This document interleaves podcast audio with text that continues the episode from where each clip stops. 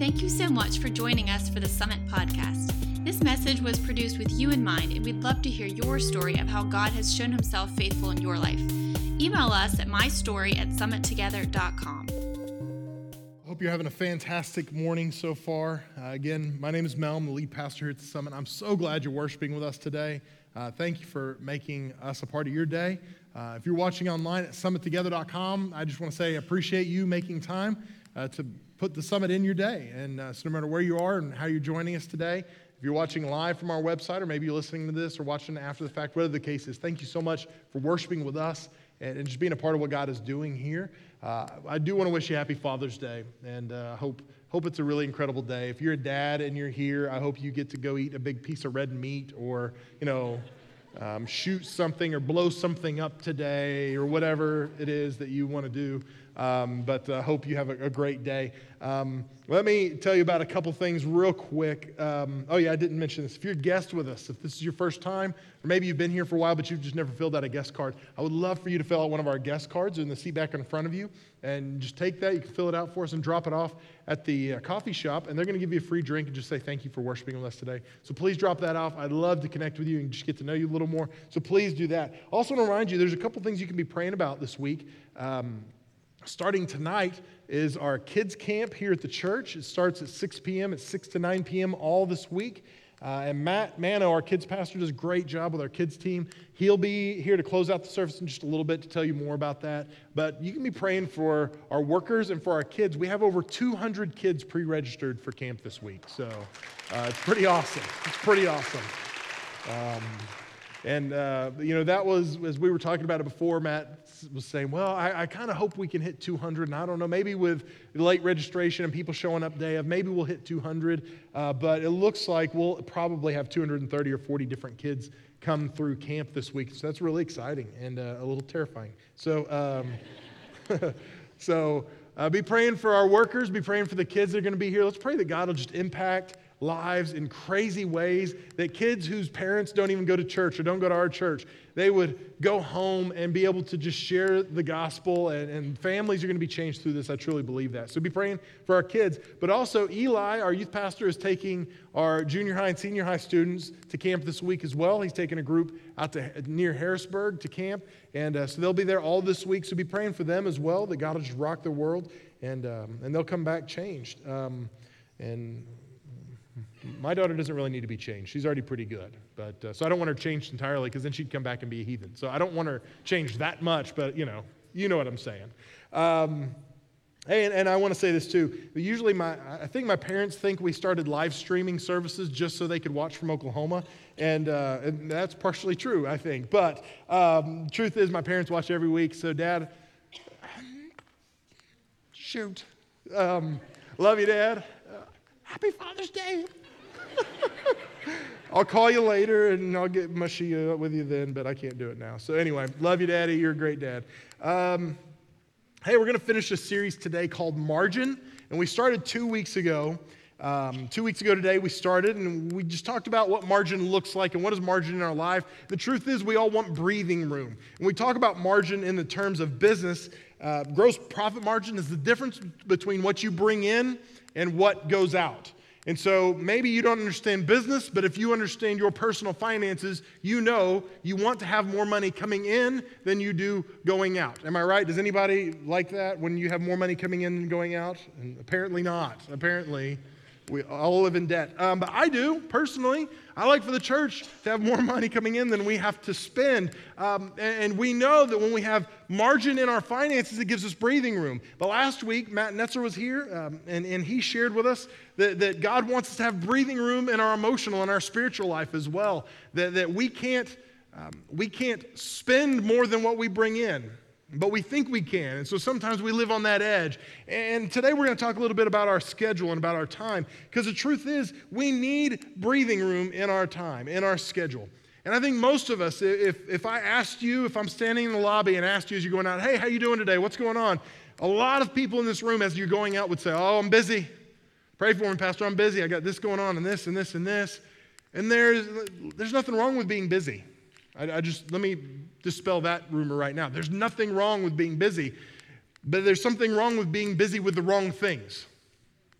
And that's where we get into trouble sometimes. We're busy with the wrong things. And so all of us are busy at some point or another.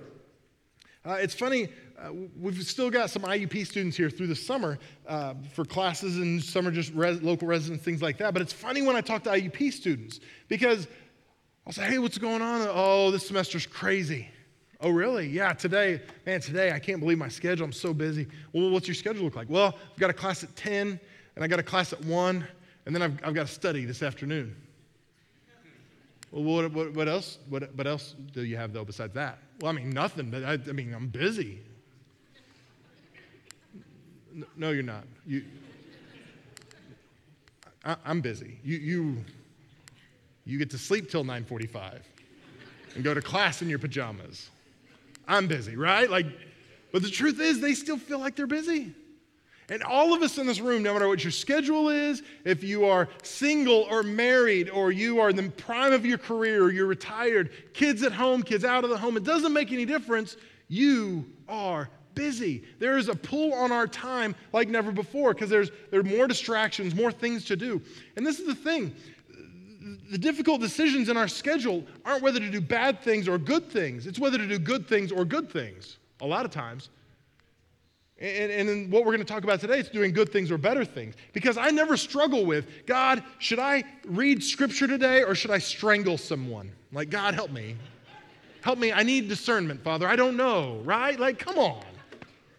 You might have some employees or maybe a boss that you had to pray that for. Lord, should I strangle him or should I pray for him? I don't know. But we don't struggle with those decisions. The decisions we struggle with are, man, I've got a project at work. I could get into the office a few minutes early, or, or I could take my kids to school. Like, neither one of those are bad. They're both good things. And those are the decisions we struggle with at times. And the truth is, just like God has a vision for our finances, just like God has a vision for your emotional or spiritual life, God has a vision for your schedule. And you go, why does God care about my schedule? Because as our schedule goes, so goes our lives. I'm almost embarrassed to say it. If, if I have a conversation with somebody and, and we decide, hey, let's get together for coffee, let's, let's grab lunch this week, I, I have to pull out my phone while we're talking about it. And it looks like I'm texting or like checking my, you know, playing video games while we're talking, but I will put it on my calendar right then because if I don't, it does not exist. it is, it is, yes, we should get together sometime, but it is not real unless it's on my calendar. And that's, that's how most of us live our lives. If it's not on our calendar, in our PDA, on our, on our mobile device, it's not real. And we are busy people, constantly going, constantly moving. And this is a good test to know if you might be too busy. Um, if you catch yourself saying things like, uh, I'll be there, but I'm going to be a few minutes late, you might be too busy. If you say things like, uh, Yes, I'll come, but I'm going to have to leave a little bit early, you might be too busy. It, you're going to love this one. If you say things like, well, what time is my daughter's performance so I can get there right as she's performing and leave right when she's done? You, you might be too busy. I've told you before, does anybody like going to junior high band concerts? No. I love my daughter. And my daughter is the best best musician in the band. And if we could just listen to her, we'd all be better off. But I got to listen to your kids too. So, right? Like, come on. But nobody likes listening to this stuff. But what it would be so easy. There have been times that I thought, well, why couldn't we just go and listen to seventh grade and leave? Like, does the sixth grade really care if I'm there to hear them, or the eighth grade, or the truth is, I'm not that busy. I can stick around, it's okay. But we're tempted to do that because we feel like we're busy. But if we say things like that and we, we shape our life and order our lives that way, we're probably too busy. And we're probably too busy with some of the wrong things. See, there was a guy who knew a lot about time. His name was Moses. And, and Moses had these different sections of his life. His life was kind of broken down in different sections. And if you're new to church, or you're new to God, or you're not very familiar with Scripture, that's okay. Moses was a guy um, that. Uh, he was raised as a prince of Egypt. He was raised in the Pharaoh's home as one of his sons. Um, spent a lot of years there, and he recognized the fact that he was not Egyptian, he was Israeli. And one day he killed an Egyptian who was persecuting an Israeli. And he stepped out and he shouldn't have done it. How many of you know when you kill somebody, your life is probably going to change, okay? So don't kill somebody, okay? Um, and so he killed a guy and, and he left. He fled. He ran away and he ran off to the wilderness and he, um, he, he spends uh, at least 40 years in the wilderness. He spends his life as a shepherd for his father in law. Terrible job. And it's just as dynamic as it sounds, too, because literally he would sit around all day watching the sheep.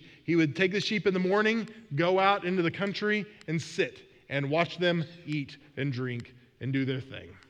And then in the evening, he would get up and drag them all back to the pen. And the next day, do you know what he did? The same thing. And the next day after that, and the next day after that. And he did this day after day after day, month after month, year after year. He spent out here in the field with these sheep. This is a guy that understood time. One day, God calls him through a burning bush, speaks through a burning bush to Moses. Moses goes, does what God's telling him to do, and he rescues the children of Israel from Egyptian captivity. And he goes and brings them out of captivity and, and let, let my people go and the plagues and all those kind of things. And he takes the children of Israel out, and, and they're about to go into the promised land, and God goes, No, no, no, no. You can look into the promised land, but you can't go because of the sin of the people. So I'm sorry.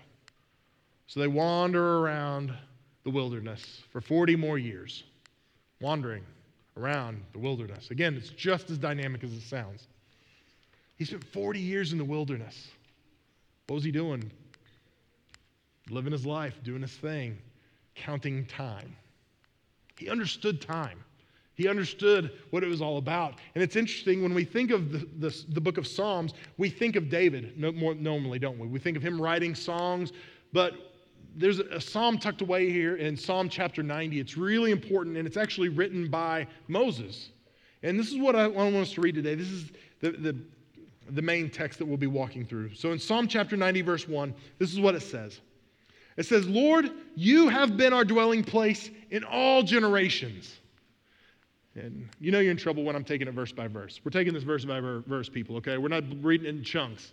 He says, You have been our dwelling place for all generations. What he's saying is, God, you are our resting place. You are our home, if you want to put it that way. If you look at it in a little bit of less familiar terms, you could look at it as a place of worship. So he's saying, You are where we find our residence. You are find where, where we find our, our comfort. You're where we find our hope. And it's not just that we find our hope in you while we're at church on a Sunday morning, but you have been our home. You have been our place of comfort from generation to generation. So he's trying to, to put into perspective how big our God is. Because it's easy for us to say God is big, and we, go, oh, God is big, God's a big God. Okay, yeah, but what does that mean? And so Moses is trying to put this in perspective for, for the, the singer, because this is a song that they would sing together, for the singer and the listener, how big our God is. So he's trying to put this in perspective. It's not just for you or for this day, from generation to generation, our God is our dwelling place. That's where we can find our hope and our comfort and our peace. I don't know about you. At the end of the day, when you come home from work, isn't it kind of nice to kick off your shoes, maybe put on your comfy pants, you know, the, the elastic band? You know what I'm talking about, right? Like, woohoo. You go get, oh, you sit on the couch, and you get a big glass of sweet tea. I don't, I don't know, I'm in the north. We don't drink sweet tea here. You get a big glass of coffee. I don't know. Whatever it is. And you sit down, you relax and you just take that big, deep breath. You know what I'm talking about, don't you? It's like, all right, now I can rest. And this is what God is. God is our resting place. He's our dwelling place. And it's not just that He is that for us today, but from generation to generation to generation. And Moses is establishing this fact before his people. Verse 2 says, and think of this imagery. Imagine this. Before the mountains were brought forth, or ever, uh, or ever you had formed the earth and the world, from everlasting to everlasting, you are God. So, what Moses is saying is before you ever formed the planet, you were God. And when the planet goes away, you are God. And one of the versions, it actually says, before the mountains were born, you were God. Can, can you imagine that? Now, I don't know if you've ever been to the Grand Canyon. When you go to the Grand Canyon, you would think they would have railing around the whole thing, right? Like it's the Grand Canyon, it's pretty deep, you, you know. But no, in some places they've got railing, but a lot of places you just walk up right to the edge and look over. And just, people are spitting off the side, taking pictures, doing all kinds of things. Like, don't you know? Like, you could fall. It's deep, right?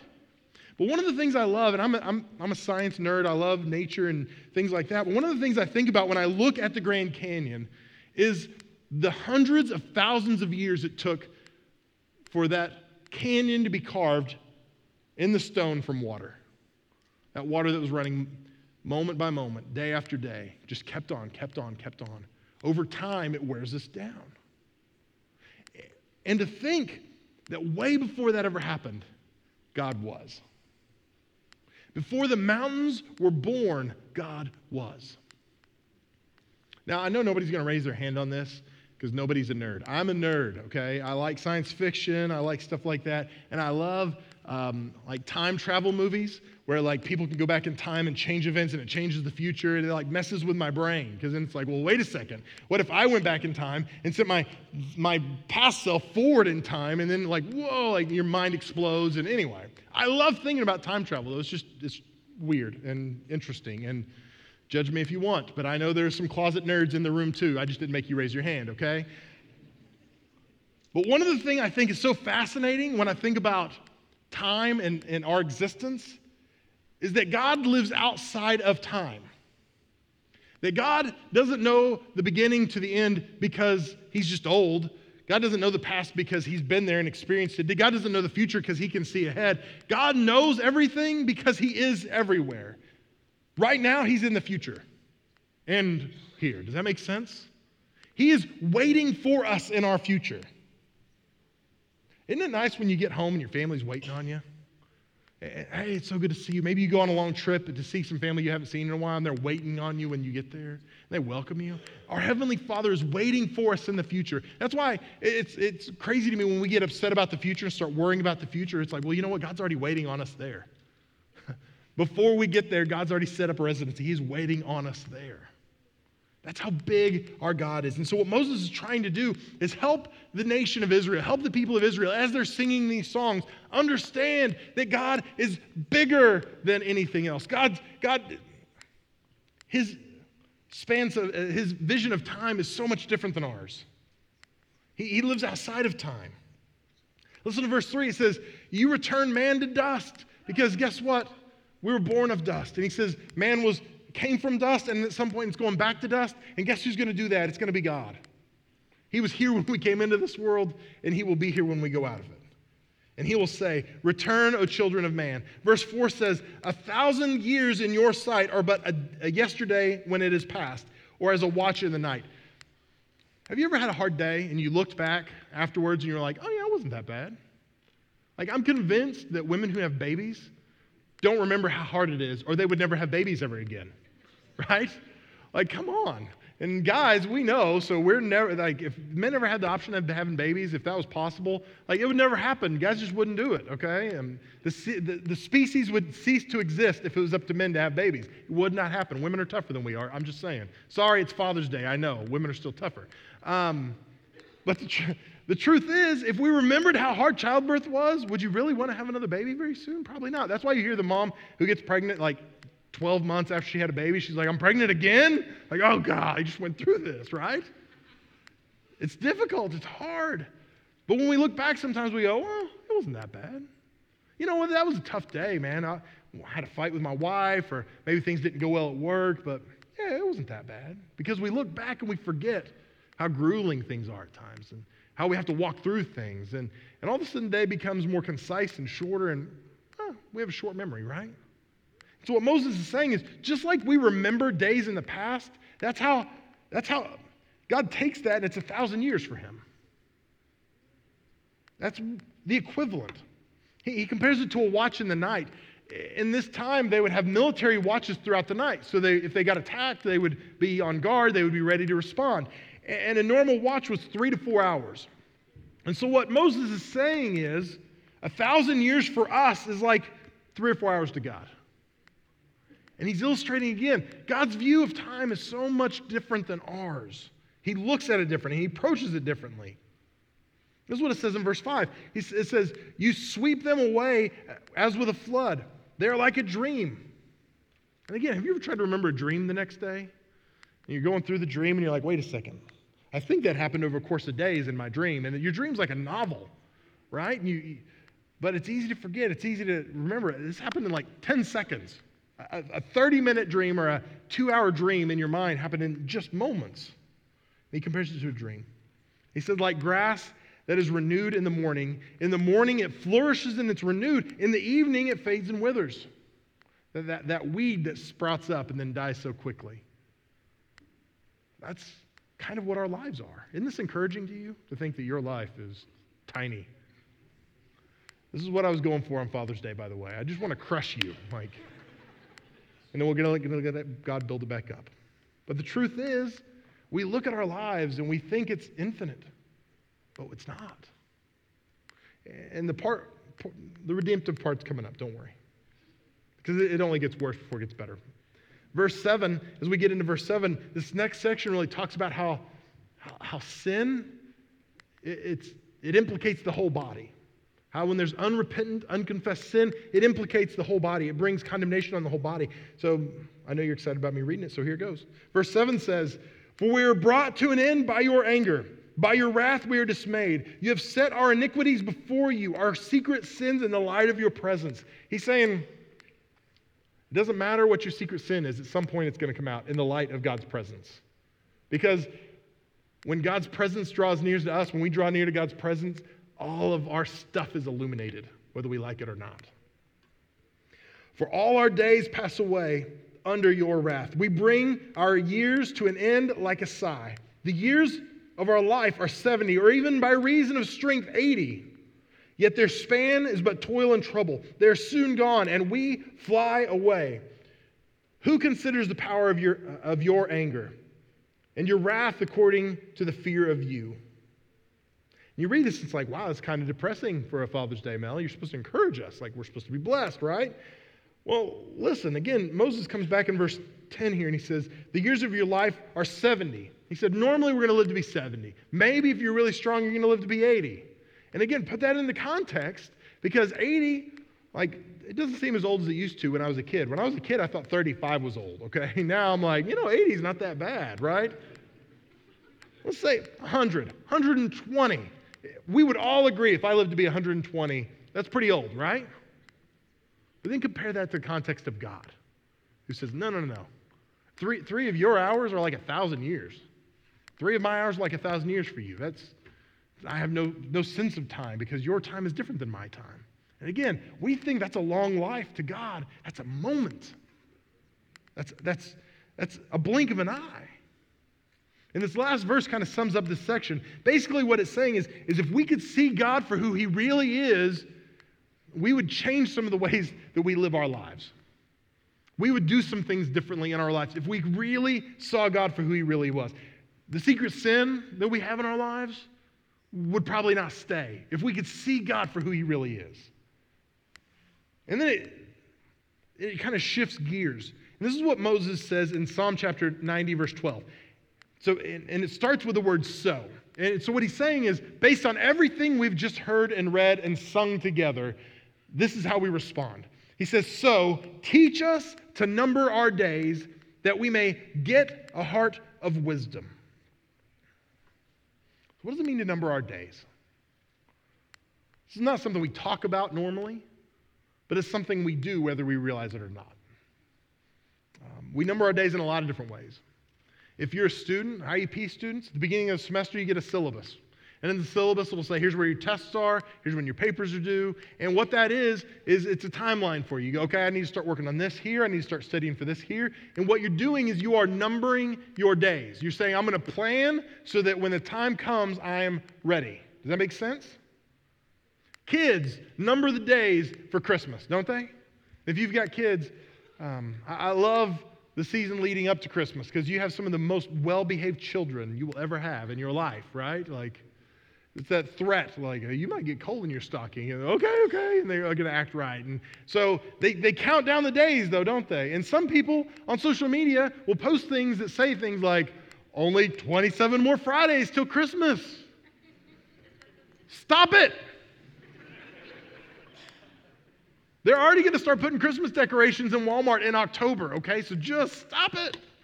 Matt Mano, I love him, our kids pastor. He will play Christmas carols in his office right now. don't get me wrong, I love Christmas. I do not love Jingle Bell Rock in June.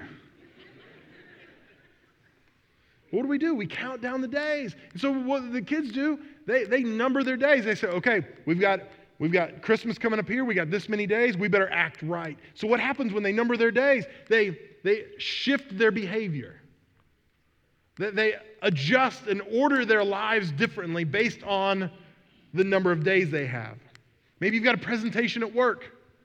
What do you do? You number your days, you, you change the way you work. If you're going to have a baby, you number your days. Here's when the due date is, and you got the timeline. We got to get the room ready. We got to buy 50,000 diapers for the first week of the child's life, um, right? We've, we've got to we got to get the car seats and we've got to get the strollers and we so you start planning and ordering your day based on the number of days you've got. Women, and I don't understand this at all. And I'm a guy, although some of you wouldn't agree with that. I am a guy. Um, but I've never understood when I hear a young couple or a couple gets married or gets engaged. They go, "Yeah, we're getting married." I proposed. She said, "Yes." Oh, I'm so excited when you guys get married. Well, it'll be a year from this coming June. 14 months till you're getting married? Yeah. Yeah. How, how, come you're waiting so? Well, we got a lot of planning to do. What is there to plan? Like, you, this girl has been planning this since she was seven. Like, she's been. G.I. Joe and Barbie have been married three million times. Like, she knows what she wants in this wedding. She's dreamed about the venue and the dress and the bridesmaid dresses and the flowers and the cake and every detail. Why do you need 18 months to plan a wedding? I don't get it. But what happens? That timeline gets locked in and the clock starts counting down. And they feel the pressure and they start buying the bride's magazines and the bridal, and it's like an encyclopedia of, of making men miserable, is what that is. And like, honey, what do you think about this dress? And what do you think about the bridesmaids wearing this? And I'll tell you, ladies, let me tell you what your husband or your fiance thinks. He doesn't care.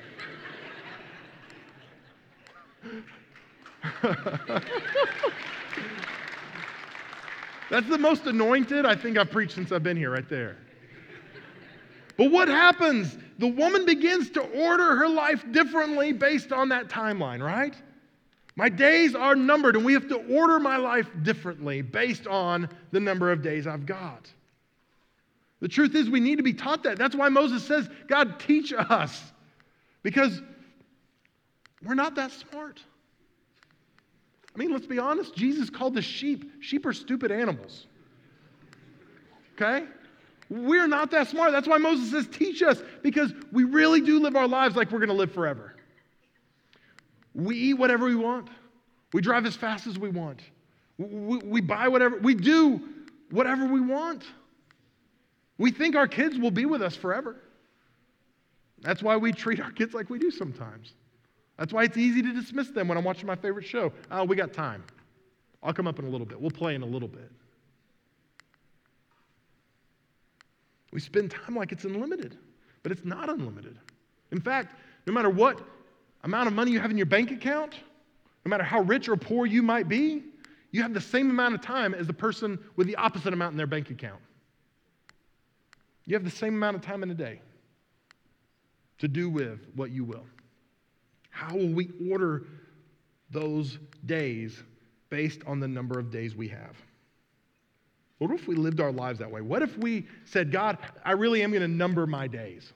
Just like that, that girl that numbers the days till the wedding day. What if we began to order our days in such a way where we said, God, I'm going to prioritize my life around the number of days I've got? Instead of assuming that I'm going to live to be 120, which feels like an eternity, but we realize in God's economy, 120 is a moment, it's a wisp. What if we began to say, I'm going to order my days, the numbered days I have, to live really well? See, the reason ordering our days is important is because it leads to wisdom. Did, did you see that? It says, Teach us to number our days that we may get a heart of wisdom. Wisdom comes whenever we begin to order our days. And the reason wisdom comes is because we begin to look at our days in the same context that God looks at our days. We begin to look at our life and realize that it's finite, realize that we don't have as much time as we think we have. And we begin to, to prioritize and order our lives differently. And hopefully, it begins to be ordered in the same way God would order our lives. Numbering our days leads to wisdom.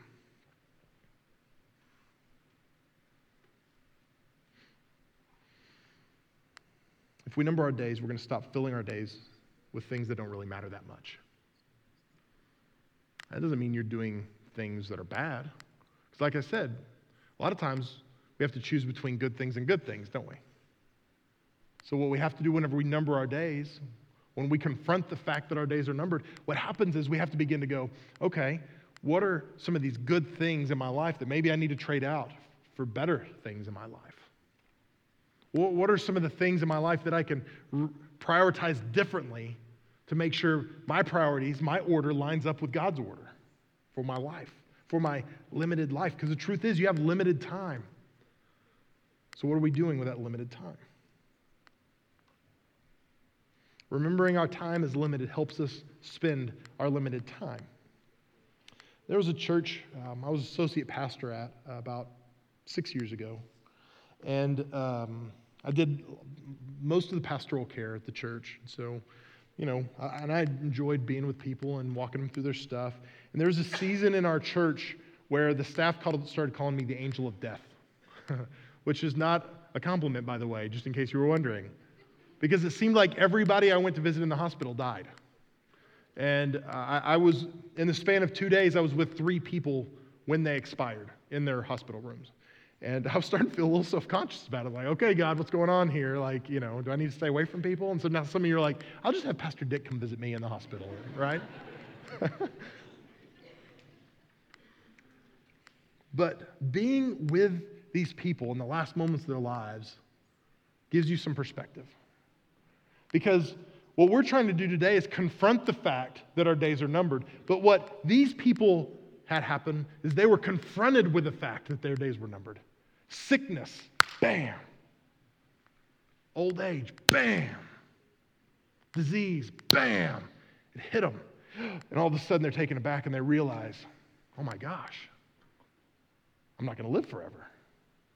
And in those moments, these moments of clarity, these people begin to see things differently. And they will say things, and it sounds like a stereotype, but they will say things like, I wish I'd spent more time with my kids. Oh, I've got great kids, Mel. Have you ever met my kids? Yeah, I have. Oh, they're great kids. I just, I wish I'd spent more time with them. Boy, man, I, I worked so hard when I was younger. I, I wish I hadn't worked that hard. I wish I would have just taken it a little bit easier now in hindsight. Do you know what I never heard anybody say? I wish I would have worked 45 hours a week instead of 40. You know what, Mel? I, I had some overtime I could have gotten, and that would have been nice. I should have done that. You know, my boss, he wanted me to work harder, and, and I should have. And I wish now I could go back. No, never. Do you know why? Because in those moments of clarity, they begin to order their lives differently, and they realize that they had ordered their lives wrong in the past. They realize that they needed to do things differently. Um, see, the world tells us how to order our lives, doesn't it? The world tells us you work harder, you work harder than anybody else, you get more stuff than anybody else, you advance in life, and then you'll be happy. And the world tells us this. They try to sell us this lie, but that's not the way God would order our lives. And just to lighten the mood a little bit, can I read an obituary? This is a made up obituary. I just, I wrote this this morning as I was thinking through this. Let me read this to you. Bob Smith. If your name Bob Smith, by the way, just change it in your mind. Um, I'm not trying to freak anybody out. Bob Smith, January 12, 1974 to March 8, 2015. Bob Smith was born in Punxsutawney and started working at age 16, delivering papers for the Punxsutawney Spirit. At 18, he took a job in the sales department and began selling ads to local businesses. In 1994, he got a job with Markham Office and Equipment and began selling copiers and office equipment to businesses throughout the region. In 2000, he was promoted to area sales manager. Bob was preceded in death by his regional sales manager, Harold Barnes, and his director of corporate marketing, Leslie Osborne. Bob is survived by his vice president of corporate sales, his administrative assistant, and a large, loving sales team. Now, again, this obviously is not real, but you don't read obituaries like that, do you? What you do is you, you read obituaries and they say, this is when the person was born, this is when they died, this is where they lived, and now we're going to spend the next three paragraphs telling you about their family, right? He was a loving father. He was a caring husband. He was married for this long to his wife. These are the kids he has. This is the family he has. Why? Because at the end of the day, if you die, your boss will hire someone else to replace you. Doesn't that encourage you?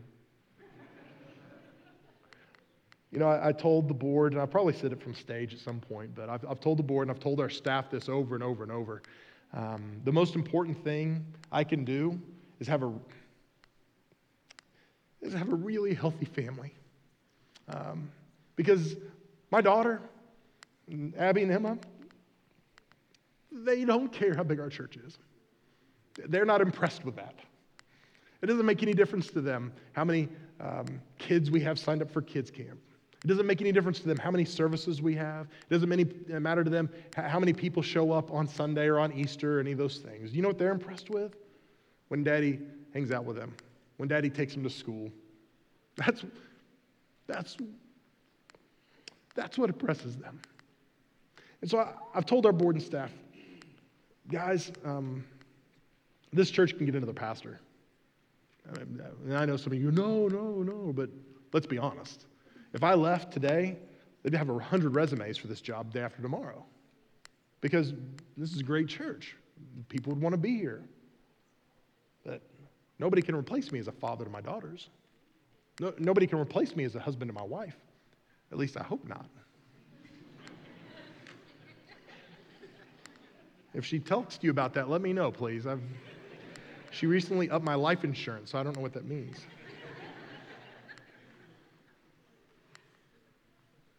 But when we realize that our days are numbered, it helps us order our days in such a way that we can begin to prioritize them in a way that's going to bring glory to God.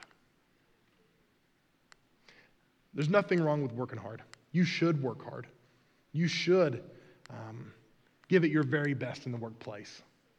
But you should not give your workplace better time than you give your family.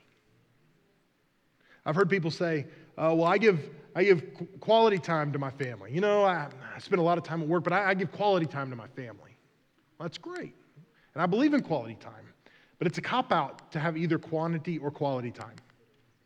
Because this is the thing and this is in my experience. In my experience, quality time is birthed from quantity time.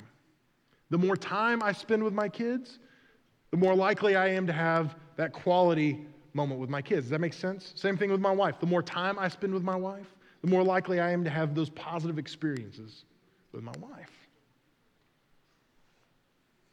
it's not one or the other. It starts with quantity and ends with quality. Um, I try to take my girls to school every day. Um, and, uh, and my job is more flexible than a lot of people. So I try to take my girls to school every day. And then sometimes I'll pick them up from school, but every day I'll put them to bed at night. And um, most of the times I'm driving them to school, and there's not a lot of deep conversation on the way to school. There's a little bit. We get to school, drop them off, love you, have a good day, you know, pray for them, give them kisses, and that's it. That night might be the same thing. Okay, I'm going to pray. How's your day? Good. Okay, because my kids aren't very different than your kids. How was your day? Good. What'd you do? Nothing. Did you hang out with nobody? It's like, oh my gosh, come on, right? But then you'll have that moment or you'll have that, that time when one of my girls will say, Daddy, this happened at school today.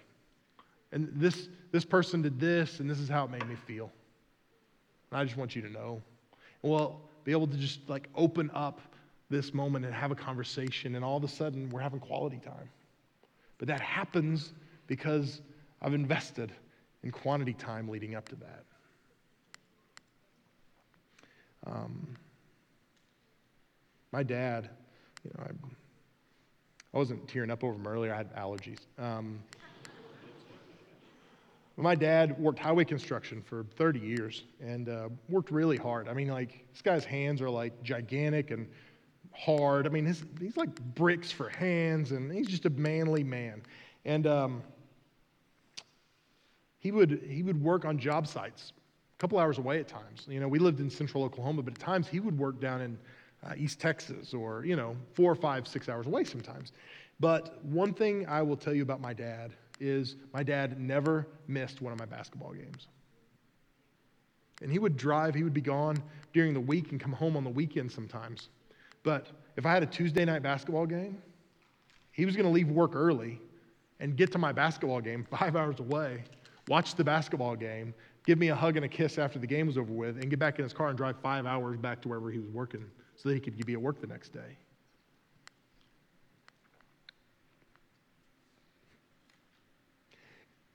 And one thing that told me was that my dad valued me. My dad valued me more than he valued his own comfort. Because it would have been a lot easier for him to stay wherever he was working and not have to make that drive. A 10 hour round trip to watch me sit on the bench for most of the game, right? But he did it. And because he did it, he told me something. He didn't have to say, I love you. He did. He told me he loved me a lot. But do you know what? He showed me he loved me because he drove 10 hours round trip to watch me sit on the bench. It told me a lot about my dad. It told me a lot about how he viewed me, how he cared about me.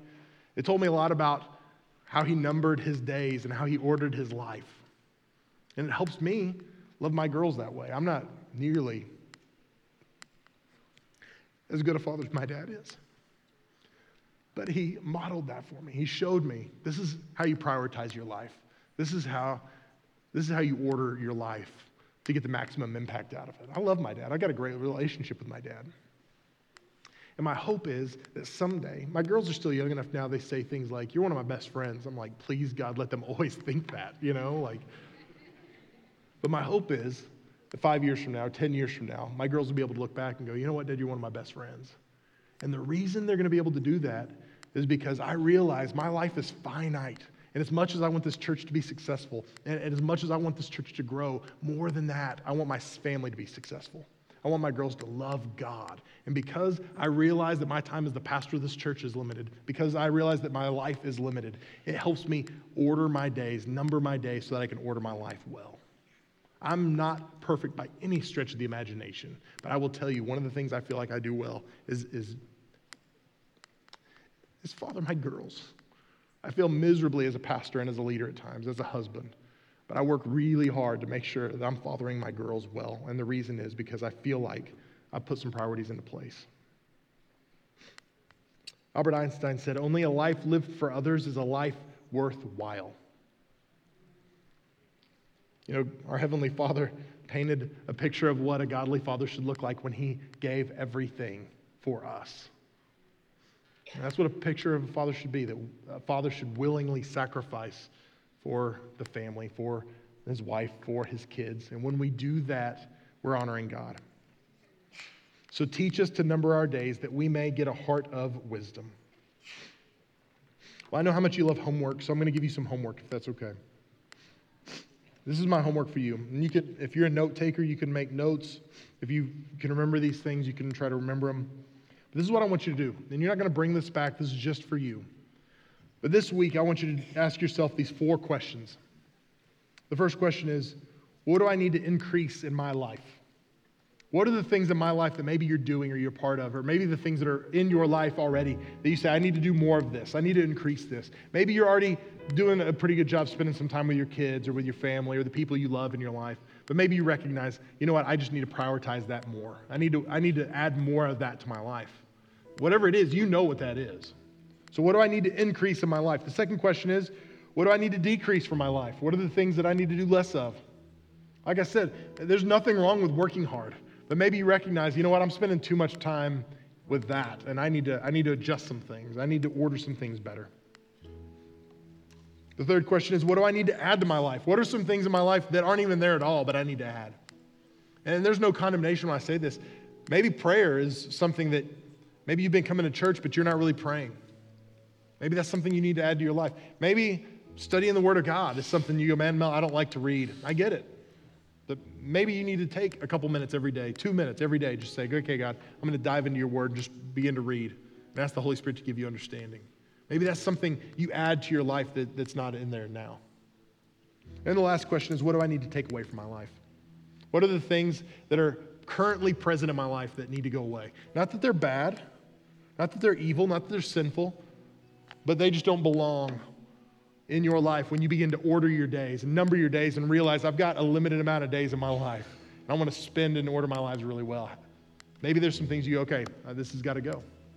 I have a good friend that uh, when he began to do this in his life, he realized, you know what? I love golf, but uh, four or five hours for a round of golf a week, that's time I can spend with my girls, or that's time I can spend with my spouse. Or so he said, that's that's selfish time. I'm going to get rid of that. Not that golfing is bad, but there are things in our lives that maybe we can go, okay, you know what? I'm going to take this away, so I can redirect that energy to someplace it needs to be.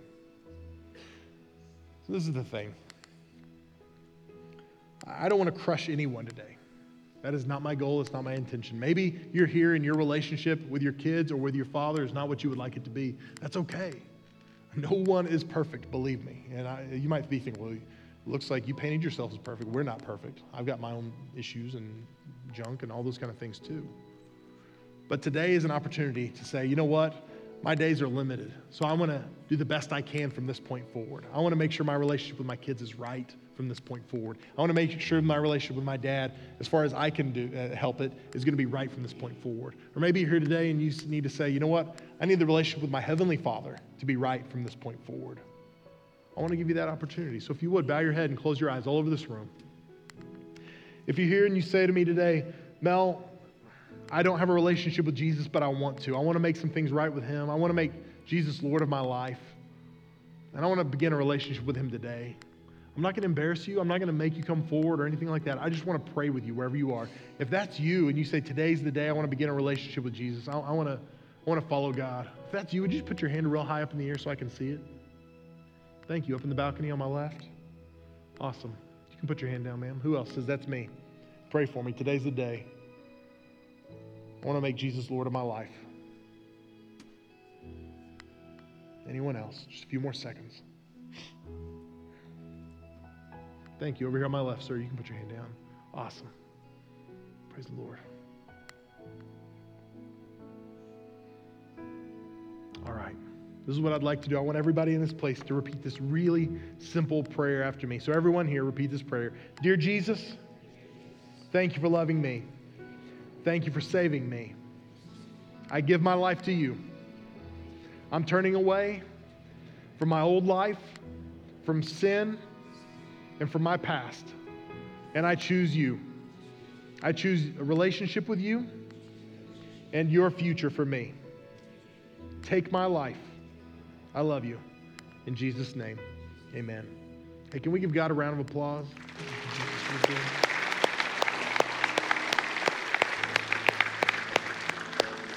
Now, listen, if you said that prayer and you meant it, whether you raised your hand or not, uh, there's a card in that seat back in front of you. It's a prayer card.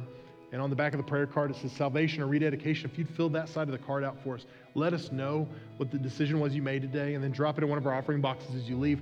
We would love to pray with you. We'd love for you to take the next step in your walk of faith and, and kind of take that step to become a disciple and not just be a convert. And so we want to help you with that process. So if you would indulge me one more time, bow your head and close your eyes all over this place. If you're here today and you say, Mel, I'm a Christian, but the truth is, I struggle numbering my days, and, sometimes my priorities are off, and I need God's help in, in getting that right. And would you pray for me? If that's you, would you just put your hand up real high and let me pray for you today?